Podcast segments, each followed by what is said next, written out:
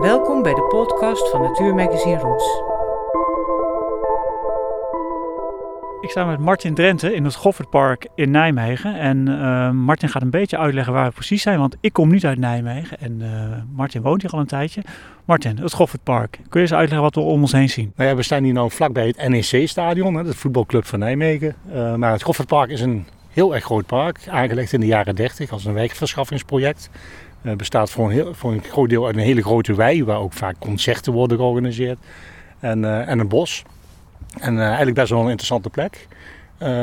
Inmiddels midden in de stad. Destijds toen het werd aangelegd, lag het aan de rand van de stad. Maar de stad is om dit park heen uitgebreid als het ware. En ja, het is vooral groot. Er gebeurt hier van alles. Dus er komen hier veel scholieren voorbij. Die zullen we misschien zo meteen ook horen. En mensen laten hier een hond uit. Ja, en we horen op de achtergrond hier en daar wat vogels fluiten. Ik heb onlangs, of een tijdje terug eigenlijk al, iemand gesproken. En die zei, alles is wildernis in Nederland. Zelfs de merel in je dakgoot is wildernis. Ben je het met hem eens? En zo nee, kun je eens uitleggen wat wildernis eigenlijk is in jouw beleving? Ja, het woordje wildernis zelf ben ik niet zo heel gelukkig mee. Omdat dat zo'n connotatie heeft van wildernis als uitgestrekte gebieden die niet door de mens veranderd zijn. Het woord wat ik liever gebruik is wildheid. En wildheid is dan dat aspect van de natuur of van de hele wereld misschien wel. Dat zijn eigen gang gaat, dat zich onttrekt aan onze controle. Dat zich ook niet laat beheersen en waar daardoor ook een zekere fascinatie van uitgaat. En dan geldt dat hier voor die merel, of dat koolmeesje wat we net horen, die is hier zelf gekomen, die gaat ook weer weg zelf.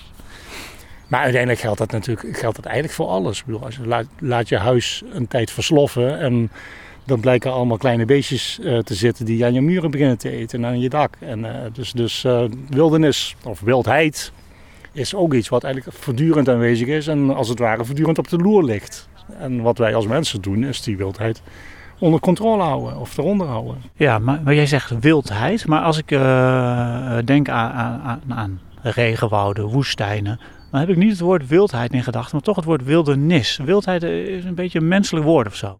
Ja, maar dat is ook precies mijn probleem. Want wij denken inderdaad, bij wildernis denken we aan het Amazone-regenwoud of de grote steppes van Rusland of Canada. Maar uit historisch onderzoek blijkt dat het Amazone-regenwoud nog maar een paar honderd jaar geleden gigantische steden heeft gehad. Waar honderdduizenden mensen woonden, waar landbouw werd bedreven. Dat is alleen allemaal verdwenen. Na de komst van de Europeanen is daar de bevolking ingestort door allerlei Europese ziekten. Mensen verdwenen daar en die steden die raakten in verval en zijn overwoekerd. En toen kwamen wij daar aan en dachten we, hey, daar ligt een prachtig ongerept regenwoud.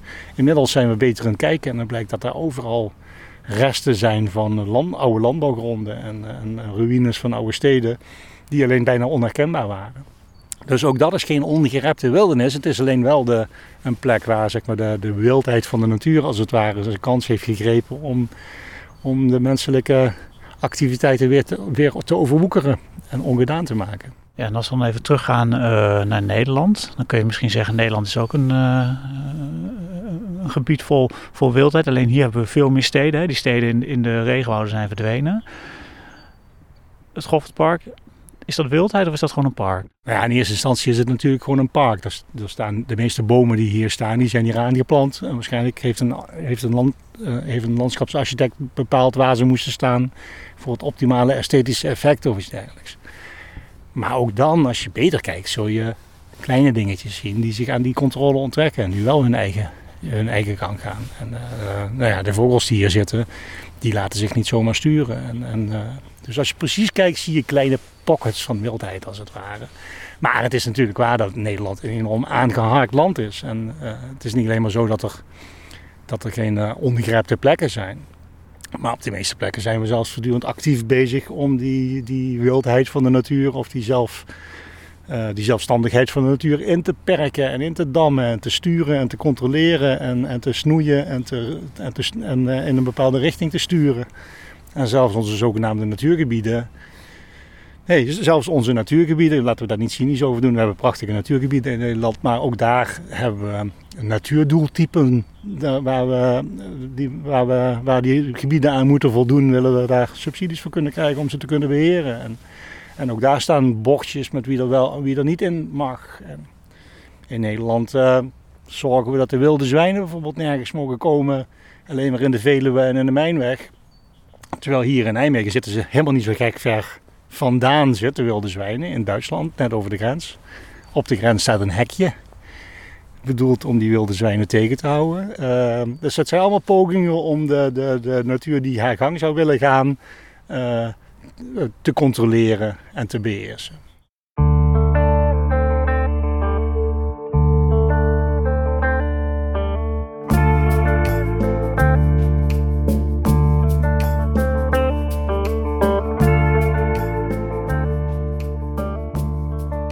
Denk ik een heel mooi bruggetje naar de wolf die in Nederland is binnengewandeld een paar jaar geleden.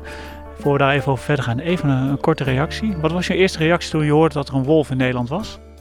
Nou, toen hij er eenmaal zat, dacht ik, goh, dat is snel gegaan. Hij was al lang aangekondigd, dus in die zin was het geen verrassing. 5 jaar geleden heb ik samen met een paar andere mensen een boekje uitgebracht over de wolf.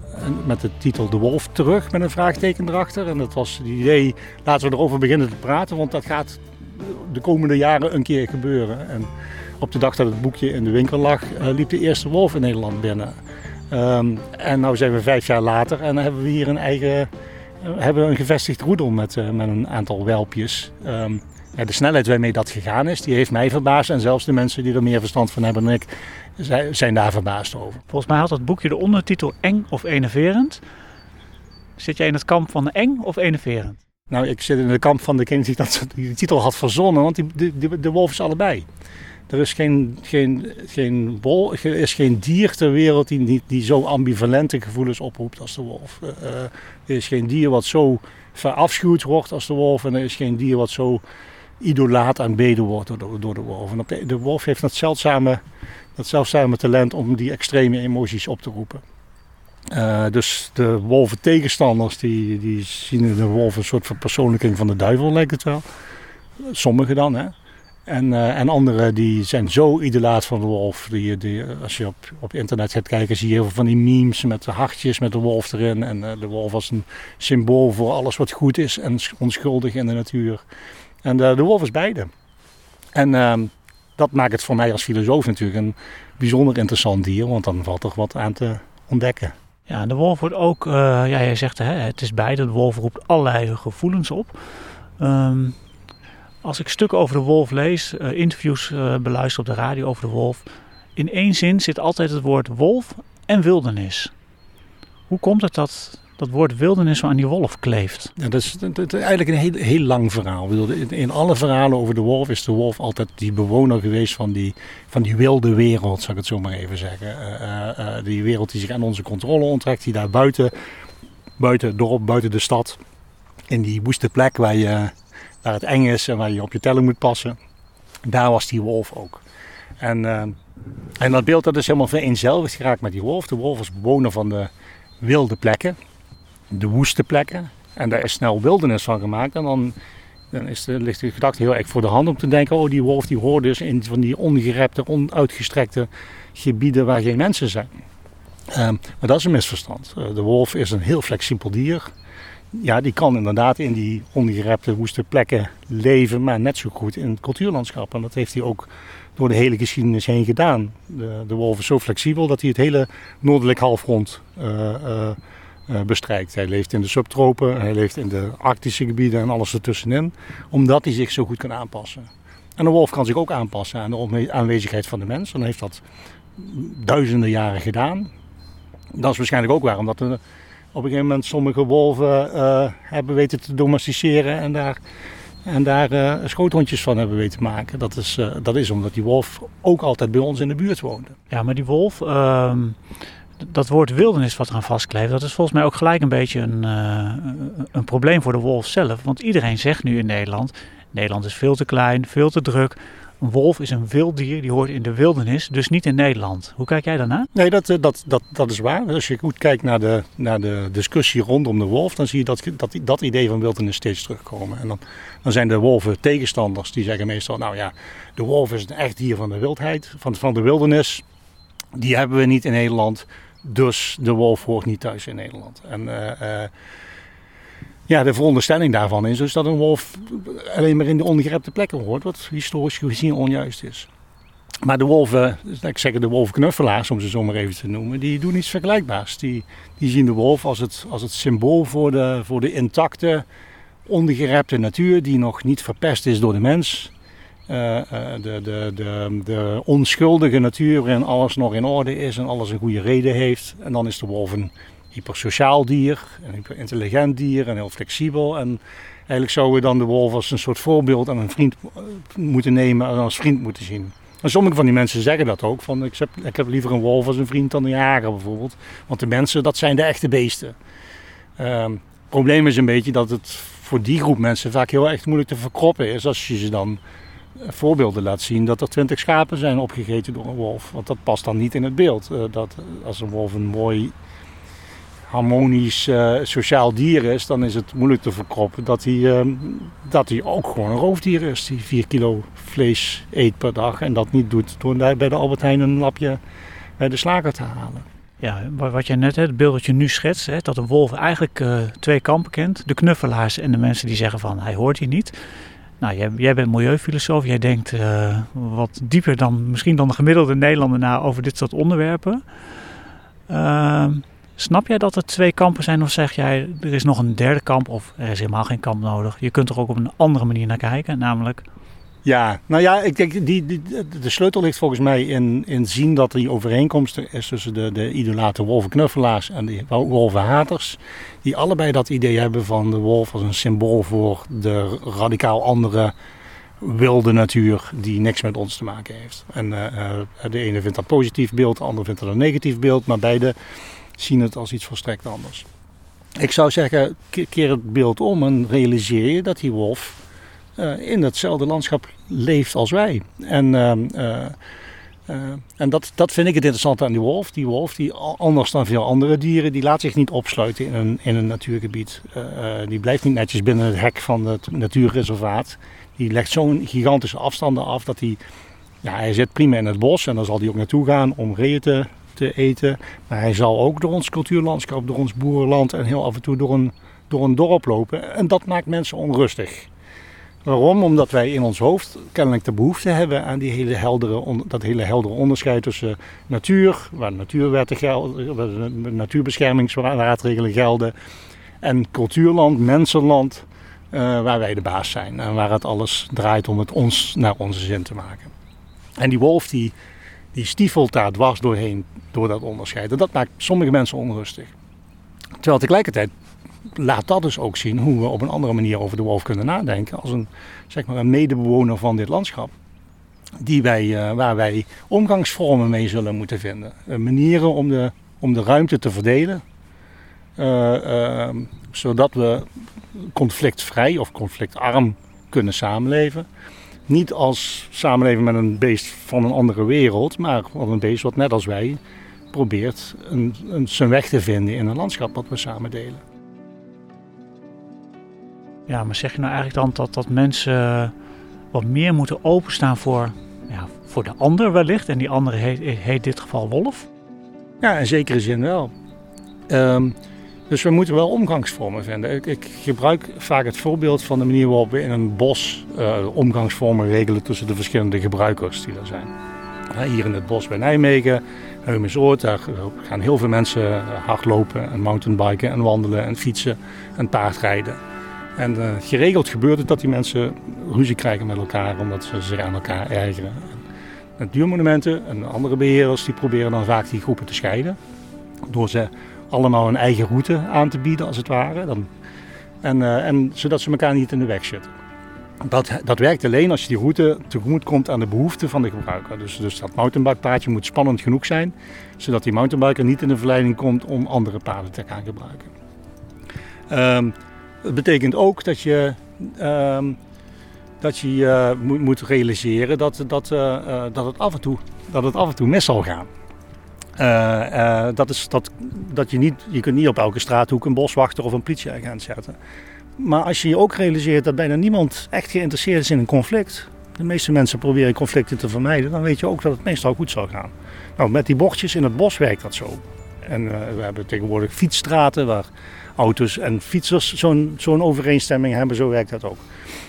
Ik denk dat we op diezelfde manier moeten leren nadenken over onze omgang met wilde dieren die ons land bevolken. En dan zul je dus wel moeten communiceren. Zij lezen geen bordjes, maar je kunt misschien op een andere manier boodschappen afgeven die zij ook kunnen begrijpen. Waardoor dieren leren hoe ze zich zo kunnen gedragen dat ze niet met ons in conflict komen. Ze kunnen geen bordjes lezen, dat kunnen we denk ik wel aannemen. Maar wat kunnen wij dan als mensen doen zodat wolven denken, hey, hier ben ik iets meer welkom, hier iets minder? Nou ja, heel concreet. Nu op dit moment zijn de wolven Nederland binnen het komen. Veelal zwervende wolven. Die proberen zo onopvallend mogelijk door het landschap heen te gaan. Op zoek naar een plek voor zichzelf. Maar zo onopvallend mogelijk, want het zou kunnen dat daar al gevestigde wolven zitten. En die zijn gevaarlijk voor een wolf. Als die een onbeschermd schaap zien, dan is dat voor hun een makkelijke snack. Heel verleidelijk.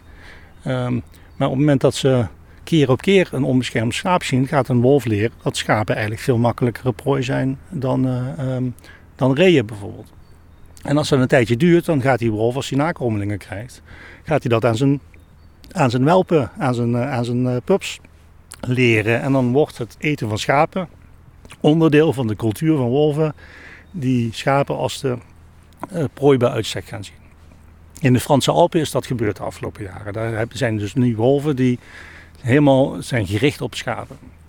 Maar omgekeerd kun je het ook proberen dat te voorkomen door schapen. En daar zijn mensen op dit moment mee bezig met elektrische hekken te bouwen. Schapenhouders te helpen hun schapen te beschermen met schrikdraad. Wat ervoor zorgt dat als een wolf één keer een schaap probeert te eten, zo'n opblazen krijgt van zo'n schrikdraad dat hij bedenkt van, oh wacht even, dit kan ik beter niet doen. Zeker niet als er ook gewoon sappige reetjes in het bos hiernaast lopen. Dus dit is een leerproces. Dit doen we om de wolf te leren dat hij van die schapen af moet blijven. En dat leerproces moet je dus heel consequent doen. Iedereen weet dat. Als je iemand probeert op te voeden, dan moet je consequent die boodschap uitvoeren. Dus dat betekent in Nederland dat het heel belangrijk is dat alle schaaphouders die in gebieden rond zitten waar wolven rondlopen, die preventiemaatregelen gaan nemen. En dat ze daar ook bij ondersteund worden. Om die wolf te leren dat hij van de schapen af moet blijven. Maar dat werkt natuurlijk alleen als er dan ook rustige plekken zijn waar die wolf terecht kan. Om dan wel wilde prooi te jagen en zich terug te trekken om jongen te krijgen. Dus dat betekent ook dat er misschien gebieden zijn waar wij als mensen moeten accepteren dat wij daar tijdelijk uit weg moeten blijven.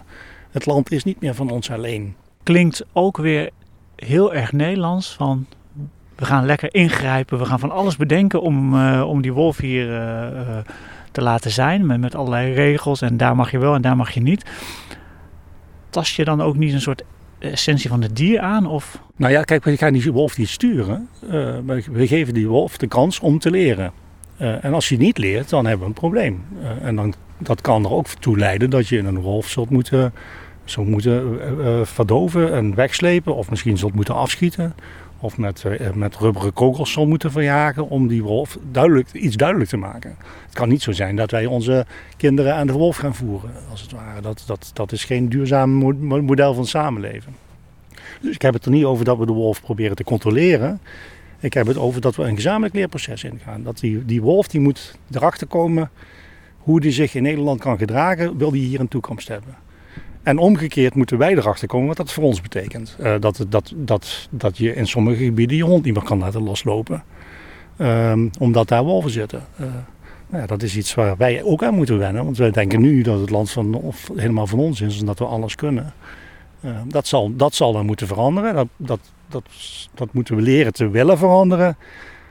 Omdat het goed is om met die andere soorten weer een plek te geven. Dat ook betekenis toevoegt aan ons leven. Dus eigenlijk zeg je ook van de rol van de mens in het landschap in Nederland, die verandert een beetje.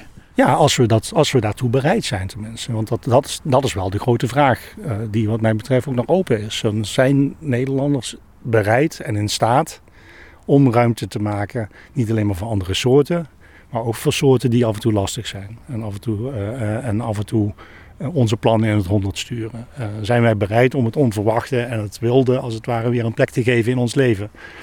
En de voortekenen zijn dan niet heel erg gunstig, moet ik zeggen. Als je kijkt naar hoe, hoe we met wilde zwijnen omgaan, dan is dat toch vooral voortdurend gericht op controleren. Ja, dat we schieten meer dan de helft van alle wilde zwijnen elk jaar dood op de Veluwe, omdat er anders te veel zijn. En dan krijgen we auto-ongelukken en landbouwschade en dat is kennelijk een te hoge prijs. Je kunt ook hekken bouwen, dan is dat probleem ook opgelost. We hebben een hele discussie gehad over de overlast van meeuwen in Den Haag een paar jaar geleden. De zogenaamde zeemeeuwenmotie, waar ook het land op een gegeven moment te klein was. Dat mensen het schande vonden dat die meeuwen zich zo gedroegen. Maar ook daar, als je het vanuit dat communicatiemodel praat, dan zeg je, ja, waarom zijn die meeuwen daar? Omdat er zoveel eten rondslingert in de stad. Dat het voor een meeuw interessanter is de stad in te komen dan op zee aan zijn kostje te proberen te komen. Dus die meeuw die reageert op een boodschap die wij uitzenden. En zodra we ons dat realiseren, kunnen wij ons gedrag ook zodanig aanpassen dat we misschien wel op een goede manier kunnen samenleven. Maar nogmaals, het is voor mij een open vraag of de Nederlanders daartoe in staat zullen zijn. Het begint er natuurlijk mee dat je een reëel beeld moet hebben van het dier. Dus het is vooral belangrijk dat mensen zich realiseren dat een wolf in principe niet gevaarlijk is voor mensen. De wolven zijn in Europa zo lang vervolgd dat elke wolf die zich een beetje op zijn gemak voelt in de buurt van mensen, die is afgeschoten. Dus wolven zijn schuwe dieren. Die mensen zullen proberen te vermijden. Het zijn al nieuwsgierige dieren, dus ze zullen ons af en toe tegenkomen omdat ze ook onderzoekend zijn. Maar in principe hebben wij niet veel te vrezen van de wolf. Dat is denk ik heel belangrijk dat mensen dat zich realiseren. Want er gaan nog heel veel fabeltjes rond van de wolf als het bloeddorstige dier. Dat helpt natuurlijk niet. Maar goed, als je een schapenhouder bent, dan heb je wel degelijk reden om je zorgen te maken over de wolf.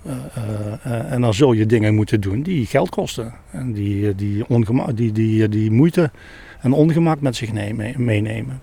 Daar hoeven we geen doekjes om te wenden. Dat is de prijs van de aanwezigheid van een dier als de wolf.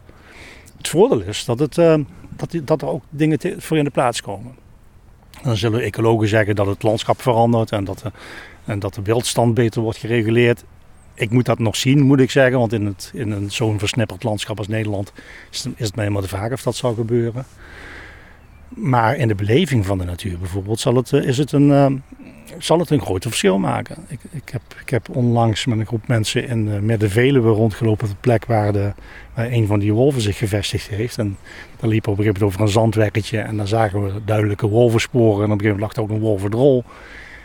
En dan op dat moment realiseer je toch wel even van, oh ja, wacht even, er zit hier een wolf. En misschien zit hij ons nu wel te bekijken vanaf de bosjes. We zien hem niet, maar die wolf ziet ons misschien wel. En dat geeft toch een tinteling, zou ik maar zeggen.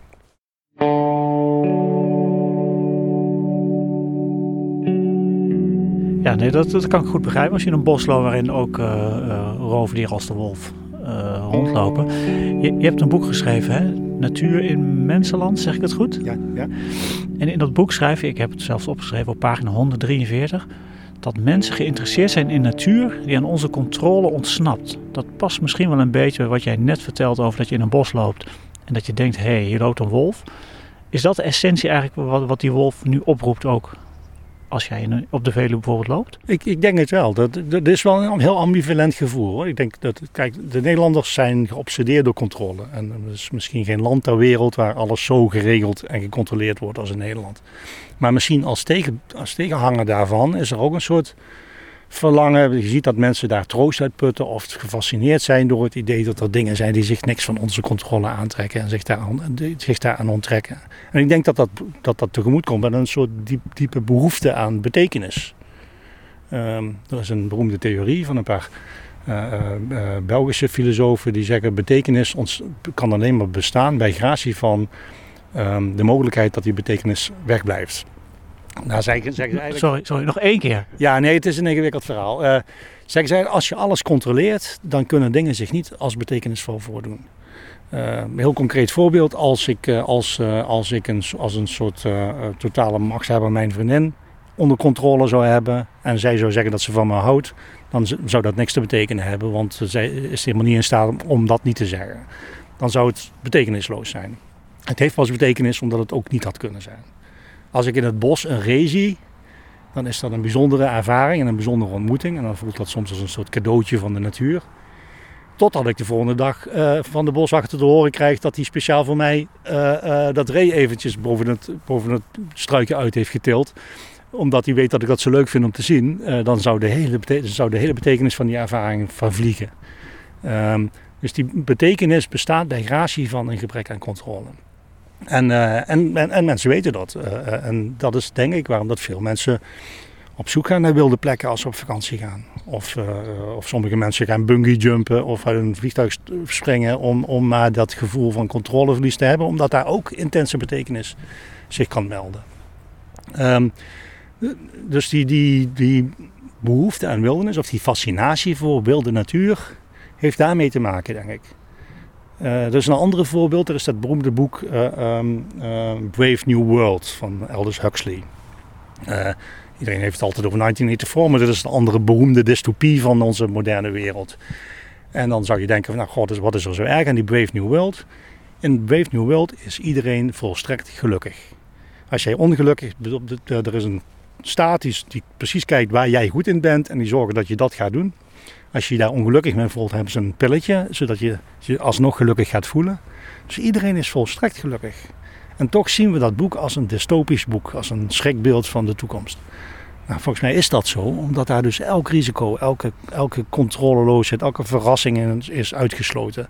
Dus dan ben je wel gelukkig, maar als de mogelijkheid tot iets anders helemaal is uitgesloten, dan wordt het een betekenisloze wereld. Nou, wildheid is voor mij het woord voor datgene wat ontbreekt in die Brave New World. En ik denk dat dat een heel breed gevoelde behoefte is van mensen om ook verrast te worden door ongecontroleerde dingen. Zoals deze hond die nu even komt snuffelen. Deze grote hond die nou in een keer aankomt lopen, ja, die er een beetje gevaarlijk uitziet. Hij gaat weer weg. Maar dus die behoefte aan wildheid die is er. Maar die staat wel altijd in spanningsverhouding tot die veiligheidsbehoefte. Dat is ook waarom dat ik steeds aan het begin zei van wildheid is overal en is ook datgene wat we voortdurend proberen onder controle te houden. Het is niet zo dat wij we moeten ons huis blijven onderhouden, want anders wordt het opgegeten door de beestjes. Ja, en het moeilijke misschien van de wolf is nog wel, hij is tamelijk onzichtbaar. Het is een soort fantoomdier wat nu in Nederland leeft, want bijna niemand heeft hem nog gezien. Op een enkele wandelaar na die heel veel geluk heeft gehad. Voegt dat nog iets aan, een soort extra dimensie aan het landschap toe? Nou ja, je weet dat hij er is. Want er is een heel mooi spreekwoord, een Duits spreekwoord. Volgens mij een jagerspreekwoord. Dat heet der Wald hat tausend Augen. Dus ik kwam een keer een boswachter tegen in Duitsland, die vertelde me dat. Toen vroeg ik van, goh, weet jij of de wolf hier al zit in dit gebied? Dat was de Harz in het centrum van Duitsland. En die zei, ja, niet dat ik weet. Maar het zou natuurlijk best kunnen. Want natuur, 2 ogen kijken erin, maar 1000 ogen kijken terug. Dus wij, een heleboel in de natuur weten we niet. En misschien is dat wel het bijzondere van natuur.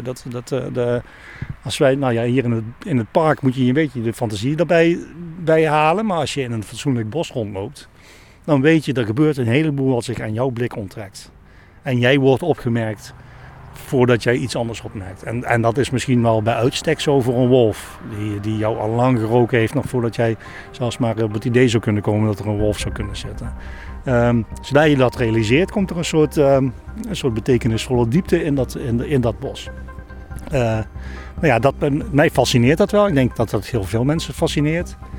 En tegelijkertijd dat scherpe randje van dat controleverlies, ja, dat kan ook eng zijn op het moment dat je je kwetsbaar voelt. Of dat je kleine kinderen hebt en bang bent dat die kinderen iets overkomt. Dan kan ik me voorstellen dat je je daar ongemakkelijk bij voelt. Ja, en op dat spreekwoordje wat je net zei, dat er 1000 ogen terug kunnen kijken. Dat is misschien wel een mooie om na te denken over de wolf. Want er zijn er nu, nou, er lopen er een aantal in Nederland. Er komen er wellicht meer. Jij bent volgens mij ook al aan het nadenken over hoe nu verder met de wolven in Nederland, als er meer komen. Dat er dus meer ogen inderdaad werkelijk terugkijken naar je. Wat verwacht jij wat er met de wolf gaat gebeuren in Nederland? Blijft het bij een paar wolven of komen er roedels? En zo ja, hoe moeten we dan als Nederlander verder? Nou ja, we hebben nu 1 roedel en iedereen verwacht eigenlijk dat daar nog wel 3, 4, 5 roedels bij zullen komen. Daar is eigenlijk iedereen het al over eens. Op de Veluwe is plaats voor misschien 4 of 5 roedels alleen al. En dan hebben we nog wat gebieden langs de grens. waar wolven zich prima zou kunnen vestigen. Al is het maar omdat aan de Duitse kant van de grens grote lege gebieden zijn met veel wild. En dan, daarna lopen de inschattingen uiteen. Er zijn modelstudies die het hebben over vele tientallen roedels. Maar de meeste mensen die ik spreek, die zeggen van, dat ze dat erg onwaarschijnlijk vinden. Gezien het feit dat Nederland zo druk is. Niet eens zo vol, we hebben lege plekken het genoeg. Maar overal zijn mensen voortdurend die als verstoring zouden worden gezien door een wolf. Maar goed, we krijgen natuurlijk wel een gekke situatie straks. Dus er zitten heel veel wolven in Duitsland. Elk jaar komen daar nieuwe wolven bij. Er zitten op dit moment een paar roedels op enkele tientallen kilometers van de Nederlandse grens. Nou ja, die krijgen nu of over een maand krijgen die weer jongen. Over 1,5 jaar gaan die jongen aan de wandel en die zullen ook Nederland inlopen. De meeste van die wolven die zullen zich ofwel omdraaien omdat ze geen geschikte plek vinden. Of ze worden door een auto overreden. In Duitsland is dat doodsoorzaak nummer 1 onder wolven. Dus er zullen steeds meer zwervende wolven komen. Er zullen een paar roedels zich vestigen op plekken zoals we dat nu ook in de Veluwe hebben. Nou ja, en daarna wordt het ongewis. Kijk, wolven, het aantal wolven zal groeien tot daar een soort begrenzende factor zit. En die factor, dat is stress. Als er te veel wolven zijn, dan houden wolven elkaar onder controle. In Yellowstone National Park, waar de wolven zo goed bestudeerd worden in een soort wildheid, in een soort wilde situatie, daar zijn andere wolven doodsoorzaak nummer 1 onder wolven. Wolven zijn heel territoriaal en tolereren geen andere wolven in hun territorium. Dus daar zie je, er zit vanzelf een plafond aan het aantal wolven. En dat plafond, dat is koffiedik kijken hoe lang dat duurt voordat we daar komen. Het is koffiedik kijken hoe hoog dat zal liggen, hoeveel wolven er dan daadwerkelijk zijn. En dan is op een gegeven moment natuurlijk de vraag, kan dat zonder in problemen te komen met de mens? Op dit moment is het duidelijk, er zijn zo weinig wolven dat er te weinig wolven zijn voor de zogenaamde gunstige staat van instandhouding. Dat is de wettelijke eis. Maar wat ik verwacht is, het zullen vooral steeds wolven zijn die komen binnen, die blijven hier een tijdje, die lopen weg. En zelfs de wolven die zich hier vestigen, die krijgen welpen, die na 1,5, 2 jaar gaan lopen. Het merendeel daarvan zal Nederland weer uitlopen, want zo groot is Nederland niet. En eigenlijk liggen wij in Nederland aan de rand van een populatie van de Duits-Poolse, de Noordwest-Europese, geloof ik is de naam van de wolvenpopulatie. Dus Nederland is gewoon een deel van een gebied waar wolven wonen. En ja, wolven die trekken zich niks aan van de landsgrenzen. Maar even stel nu dat er wel meer komen, hè? Want dat is toch wel een beetje de verwachting nu. Als filosoof, hoe moeten mensen in Nederland, of moeten natuurlijk helemaal niks, maar wat voor boodschap geef jij ze eigenlijk mee? Van, denk hier eens over na en als er meer komen. Nou ja, ik denk dat we na moeten denken over hoe wij dit land zo geschikt kunnen maken dat er meerdere soorten op overlappende gebieden kunnen in hetzelfde territorium kunnen wonen. We hebben het nou over de wolf, maar datzelfde kunnen we hebben over wilde zwijnen en over edelherten. En over allerlei andere soorten die van nature hier in Nederland voorkomen en die we nou voortdurend weghouden. Ik denk dat we moeten proberen na te denken over manieren van hoe kunnen we die dieren meer toelaten in ons landschap. En dan nadenken over manieren om te voorkomen dat dat tot enorme problemen leidt. Maar de standaard oplossing nu is om ervoor te zorgen dat we die dieren afschieten of buiten rasteren. Zodat wij nergens rekening mee hoeven te houden. De dieren moeten steeds de prijs betalen voor mogelijke conflicten.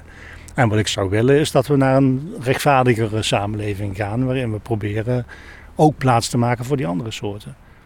Voor sommige soorten geldt dat prima. Hè? Ik bedoel, de merel die hier in het park zit, die heeft misschien last van gif of misschien last van voedselgebrek, maar wij proberen die niet buiten te sluiten of iets dergelijks. Maar goed, die veroorzaakt ook geen grote problemen. Er zijn andere soorten die van ons vragen dat we ons meer zullen moeten aanpassen. Maar ik denk wel dat we dat meer zullen moeten proberen. Want vergis je niet, die praktijken waarin we die dieren afschoten, dat was een afspiegeling van de oude ethische overtuiging dat de mens superieur is aan de natuur. En dat wij de natuur kunnen gebruiken zoals het ons uitkomt. En dat dieren ondergeschikt zijn aan ons. En uiteindelijk niet anders zijn dan dingen waar je mee kan doen wat je wil. En dat idee is veranderd. Onze maatschappij is doordrongen van een veel ecologischere manier van kijken. Mensen weten, dieren hebben gevoel, dieren hebben hun eigen levensplan. Zouden we daardoor ook rechten moeten hebben of die zou je daardoor veel meer moeten respecteren.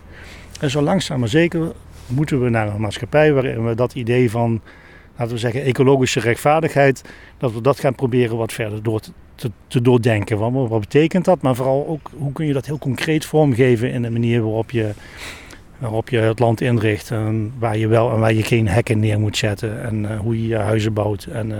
En dat is een hele grote opgave. Dat zijn ook veel grotere vragen dan die ik als filosoof kan beantwoorden. Maar ik denk wel dat dat de richting is waar we in moeten denken. Dus eigenlijk even, als ik het heel kort samenvat, hopelijk vat ik het goed samen, meer compassie met de wolf en ook andere dieren natuurlijk, maar nu even over de wolf. Meer compassie met de wolf. Ja, compassie en bereid zijn om ze als buren te accepteren en te zien hoe op zoek te gaan naar manieren waarop we kunnen samenleven. Dus niet alleen maar compassie, maar ook respect voor het feit dat die dieren hun eigen keuze maken. En soms ook keuzes maken die wij niet kunnen accepteren. Dus we moeten ze niet alleen maar zien als een soort te beschermen, kwetsbare natuur waar wij voor moeten zorgen, zoals we dat doen we al jaren. Nee, we hebben nou in één keer te maken met dieren met hun eigen wil. En soms is die wil prima en daar moet je respect voor hebben. Maar het kan ook betekenen dat we veel scherper moeten nadenken over die momenten waarop we dan de boodschap moeten uitzenden van ho, tot hier en niet verder. Ook dat zullen we weer moeten leren. Om soms dieren ook op afstand te houden. Je werkt ook nog aan een boek deels over dit onderwerp. Misschien kun je daar nog even iets over vertellen? Ja, ik leg op dit moment de laatste hand aan een boek. Dat verschijnt binnenkort. Het heet Hek. Over de ethiek van de grens tussen natuurgebied en boerenland. En daar heb ik het eigenlijk over de vragen waar we het nu ook steeds over hebben. Van hoe kunnen we nou leren omgaan met het feit dat die dieren in hetzelfde landschap leven als wij. En hoe kunnen we grenzen onderhandelen. En hekken spelen daar een rol in. Maar dan niet zozeer als scheiding tussen ons mensenland en de natuur voor de dieren. Maar als manier om te communiceren, om boodschappen uit te wisselen, te communiceren met andere soorten, zodat we samen kunnen leven. Maar goed, dat boek dat komt waarschijnlijk eind maart, begin april uit. Maar het hek als communicatiemiddel, moet ik het zo zien? Ja, inderdaad. Ja. En wat heeft de wolf daar precies mee van doen? Nou ja, ik had het net over dat de schrikdraad, waarmee de wolf dus leert dat hij van de schapen af moet blijven. En zo kun je op meerdere manieren bedenken waarin wij proberen te communiceren met die andere soorten. Een taal te spreken die andere soorten kunnen verstaan. En omgekeerd dat wij leren luisteren naar, zeg maar, de boodschappen die andere soorten uitzenden. Zodat we kunnen leren een verstandhouding te vinden. Om samen in dat landschap te leven. En hekken spelen daar, als het om de wolf gaat, op dit moment een hele belangrijke rol in. Dus het is heel belangrijk dat we ons vee gaan beschermen tegen aanvallen van de wolf. Juist als wij die wolf een toekomst willen geven in dit land. Oké, dankjewel voor dit gesprek. Graag gedaan.